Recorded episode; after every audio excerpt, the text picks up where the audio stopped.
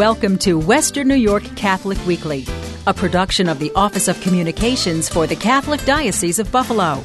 Stay tuned as Greg Prince brings the Catholic newsmakers to you. Wherever it's happening in the diocese, you'll hear about it on Western New York Catholic Weekly.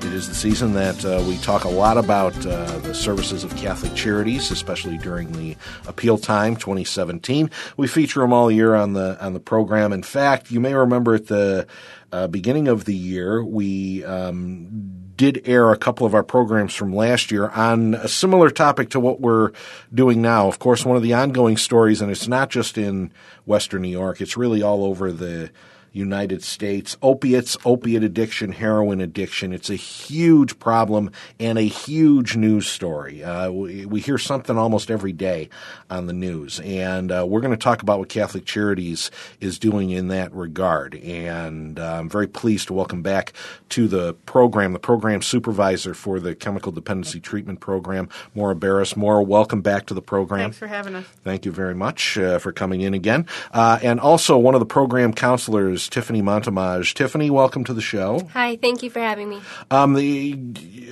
since Maura's been on, I'll, I'll just uh, uh, for a moment before we get into the to the topic today. Uh, program counselor, what does that mean? What kind of things do you do at Catholic Charities? Um, well, I'm a licensed mental health counselor. Okay. Um, I've been with the agency three years working with the drug and alcohol population. Um, I do assessments. I do one-on-one counseling. I also run uh, group therapy sessions as well.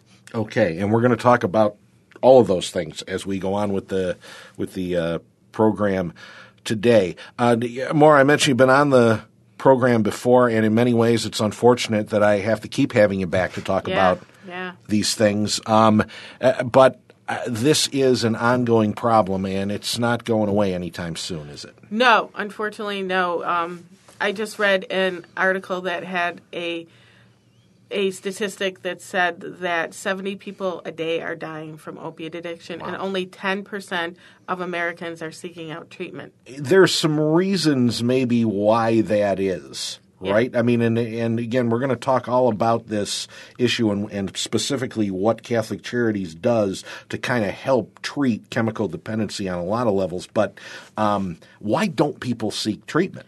I think a number of issues. I think people don't want to have the stigmatism of ha- being labeled as an addict. I think people are scared if they're in a room with other people. People are going to know they have a problem, which I find interesting because everybody in the room is there for the same reason. Yeah. And we are very big on confidentiality. I think there are a number of programs that are helpful in in the community now, but are also kind of deterring people from actually getting treatment. Uh, what do you mean by that? Well, I think Narcan is a very useful thing. It's saving people's lives. Oh, absolutely, right? I don't think anybody's questioning absolutely that. Absolutely not. Right. I think it is, it is a wonderful thing. It's helping to save people's lives, but I think that people with addictions are over-relying on, on the usefulness of Narcan as a stop-go of, rather than looking at a long-term solution of getting off drugs, of I can use this and this will this will save my life. Well, I mean, that's a human tendency, right? Um, right. Uh, we can call it procrastination, whatever you want, but yeah. hmm, if I don't have to do this today, I'm not going to do this Right, we all want the easy button. Right? I, it, it, Tiffany, I see you shaking your head over there, and I want to throw it your way because you are working directly with patients and clients who are who are, who are seeking treatment. And um, I, I want to know what your experience is in, in this regard. You know, um, uh, what do you hear from patients? I mean, uh, you know, and I'm I'm I'm also thinking you must get calls, for example, from people who are seeking help and then never come and get the help. Oh, absolutely.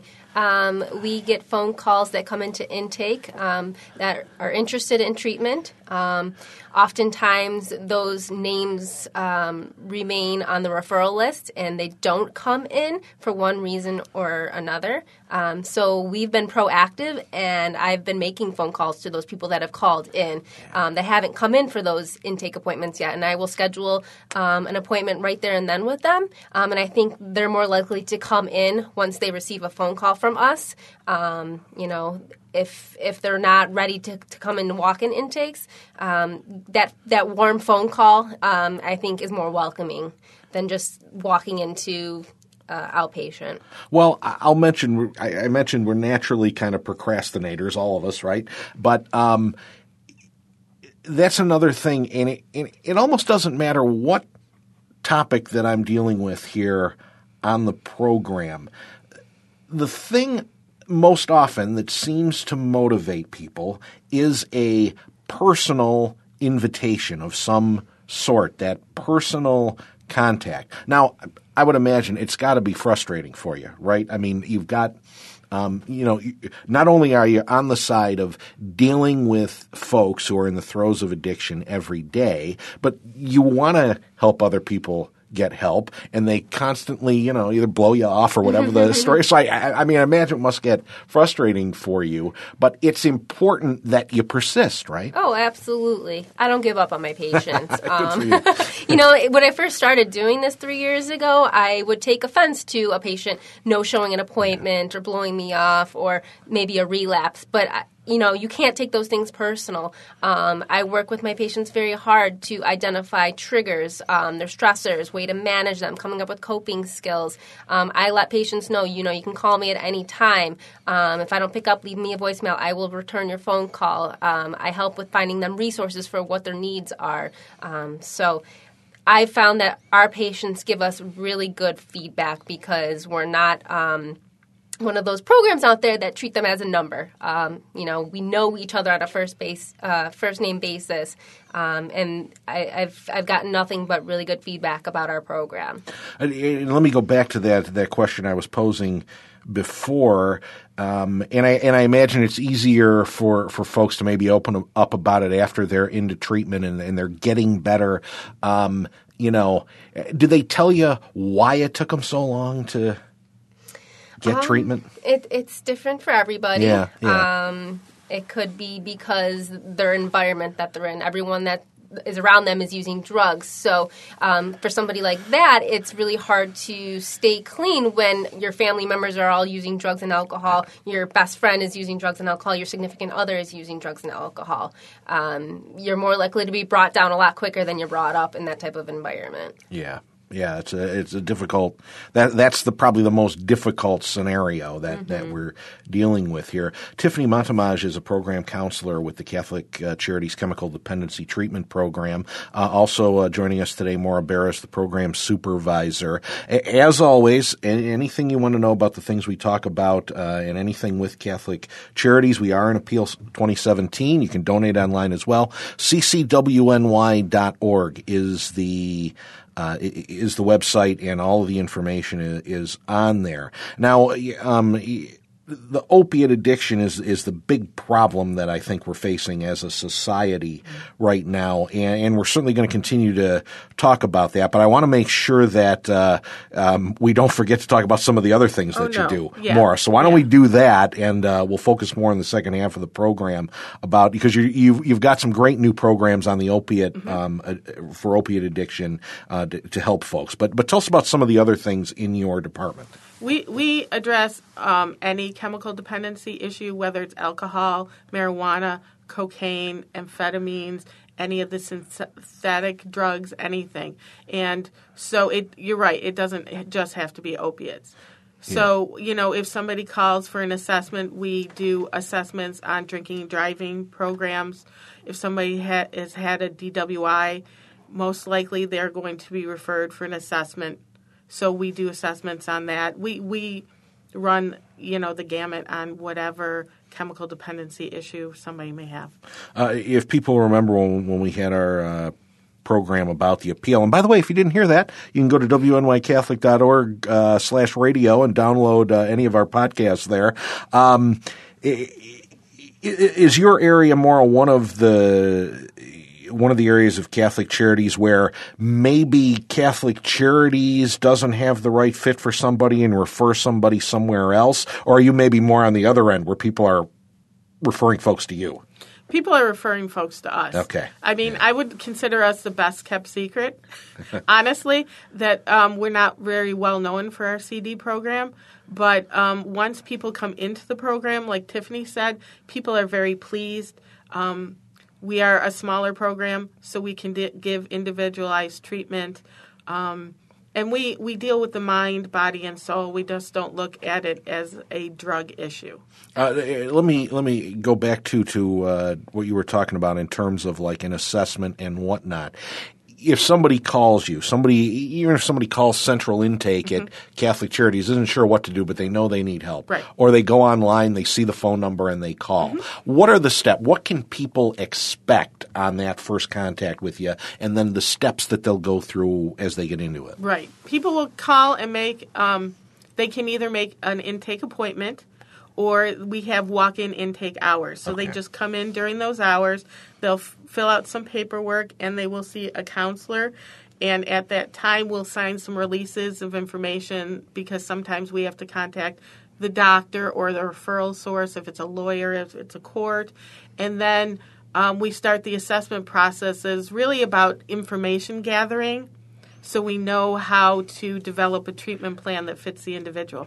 Okay, good. Uh, that goes for just about any program at Catholic Charities, right? Right, right. So it, absolutely. It, whether it's chemical dependency right. or your counseling programs mm-hmm. or your, um, you know, I know you have some workplace help programs, yes. all those kinds of things. So that's that's kind of what uh, what you can expect. Thanks for joining us on Western New York Catholic Weekly this week. Uh, we're talking about uh, uh, chemical dependency, uh, the treatment program at Catholic Charities, but also particularly, um, you know, it's something that apparently is not going away from the news cycle, opiate addiction. It's a huge problem in uh, Erie County in particular, but all throughout Western New York and really throughout the United States. Maura Beres joins us, who is the uh, program supervisor for the Chemical Dependency Treatment Program at Catholic Charities. Tiffany Montemage is also here. She's a program counselor there. Um, I, I didn't ask the big question at the at the beginning of this uh, program, which I should probably do now. By the way, C C W N Y is the Catholic Charities website for anything that we talk about here today. Why is this such a problem? Maura, well, I mean, and that, why does it continue to be a problem? Question, yeah, I got it, Greg? Right? Yeah, um, yeah. I think. Uh, well, the million dollar question yeah, really. probably is how are we going right. to fix it. Maybe Absolutely. that's the maybe that's Absolutely. the two million dollar question. um, a lot of it is understanding empathy and allowing people to seek treatment and, and being ready when they do. Yeah. And like you said, when you talk to Tiffany, how do you not get frustrated?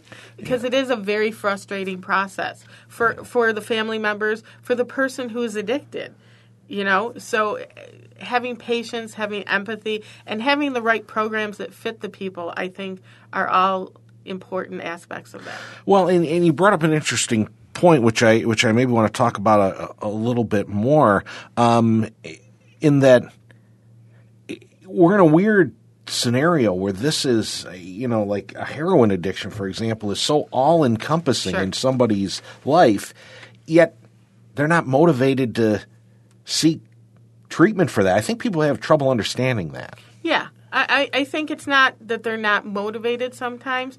They just – they get stuck in their own addiction. So it becomes a full-time job. And people – are very afraid of physical withdrawal.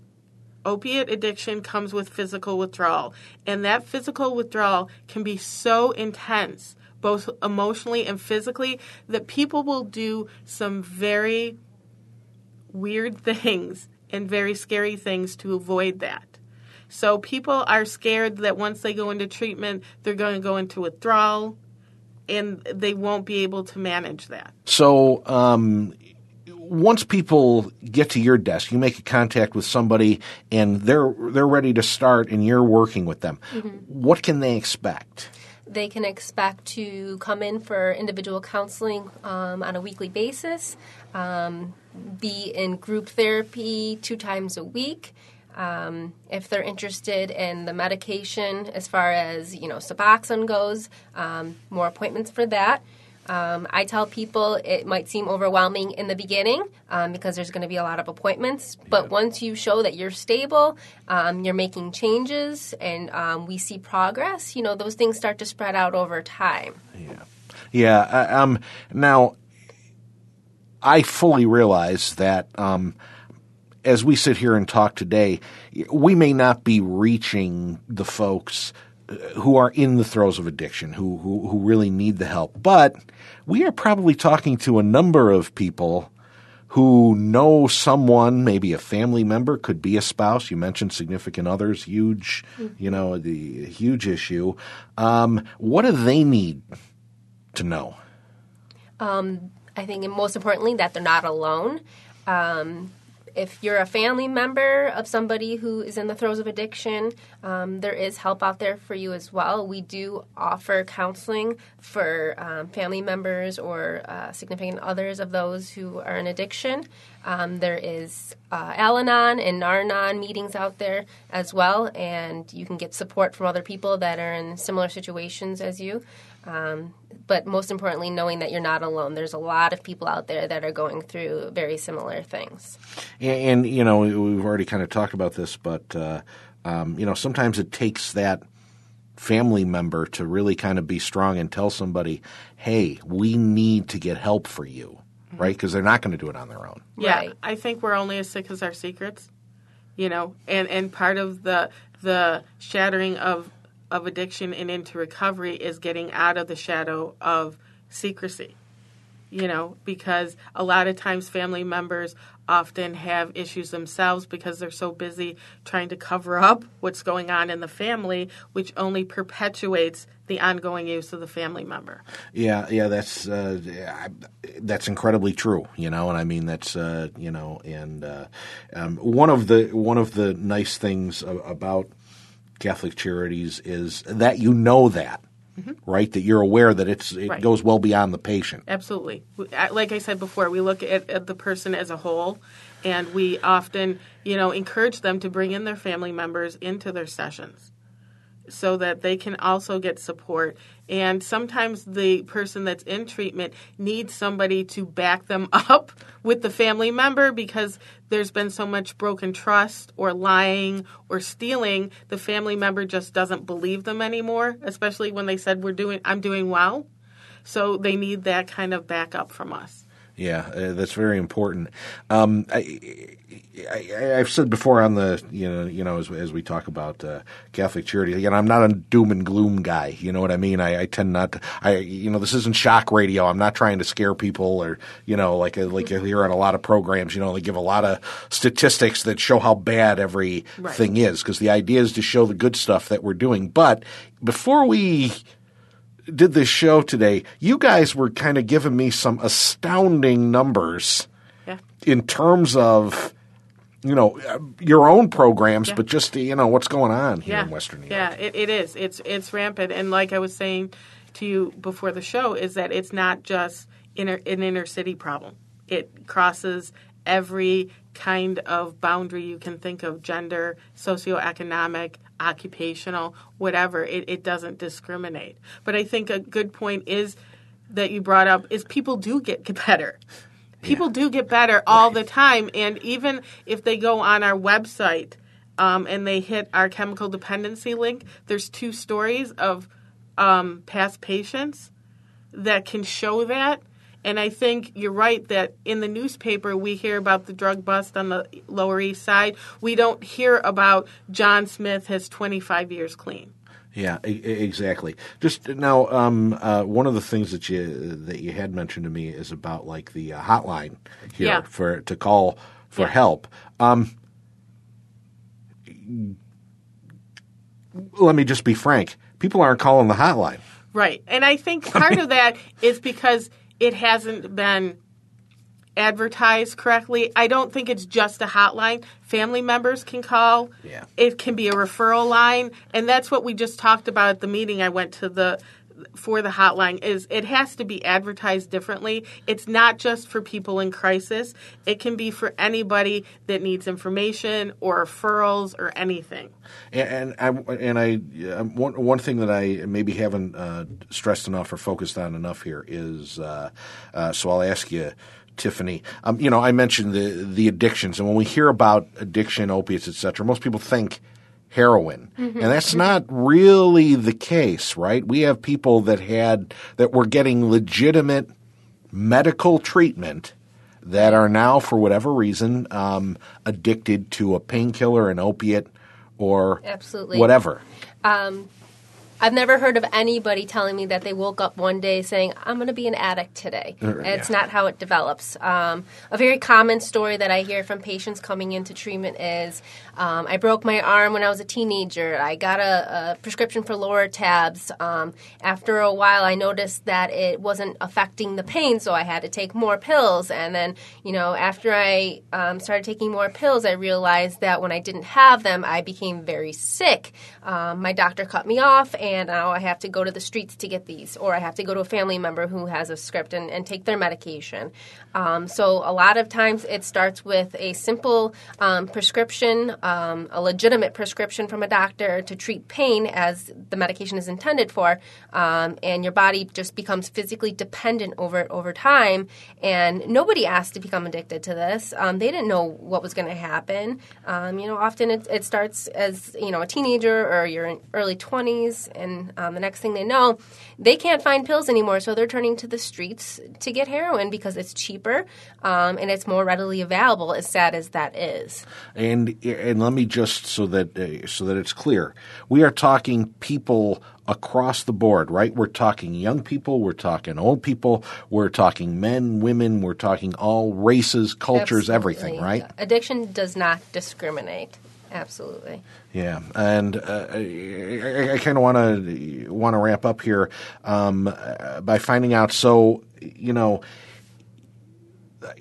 somebody's listening to the program. Um, maybe they themselves are experiencing some of these things, or they know someone that's experiencing these things. What are we encouraging people to do? How can Catholic Charities help them? Just reach out. Just like I said. Um, P- re- recovery is about breaking the, the silence and, and getting out and breaking the secrecy, you know. And I always tell my patients about, you know, we live in a soundbite world now. We have we text, we tweet, we we do ever whatever, but we hardly ever have conversations. And I'm a big proponent on therapy for a number of reasons. But the way I look at it is, where else do you get somebody's full attention one-on-one for forty-five minutes or half an hour? That doesn't happen, you know. And I look at it as, people can come in and emotionally throw up. You know, it's a good analogy. You know, because if you, if you think about it, when you have to throw up, we do everything not to throw up. Uh, yep, that's true. But then we end up throwing up anyway, and we feel better.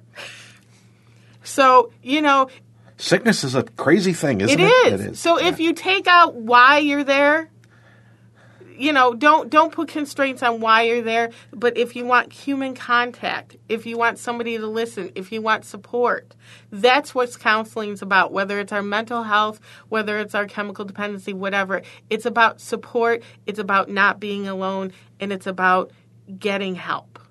Uh, Tiffany, anything you want to add to that?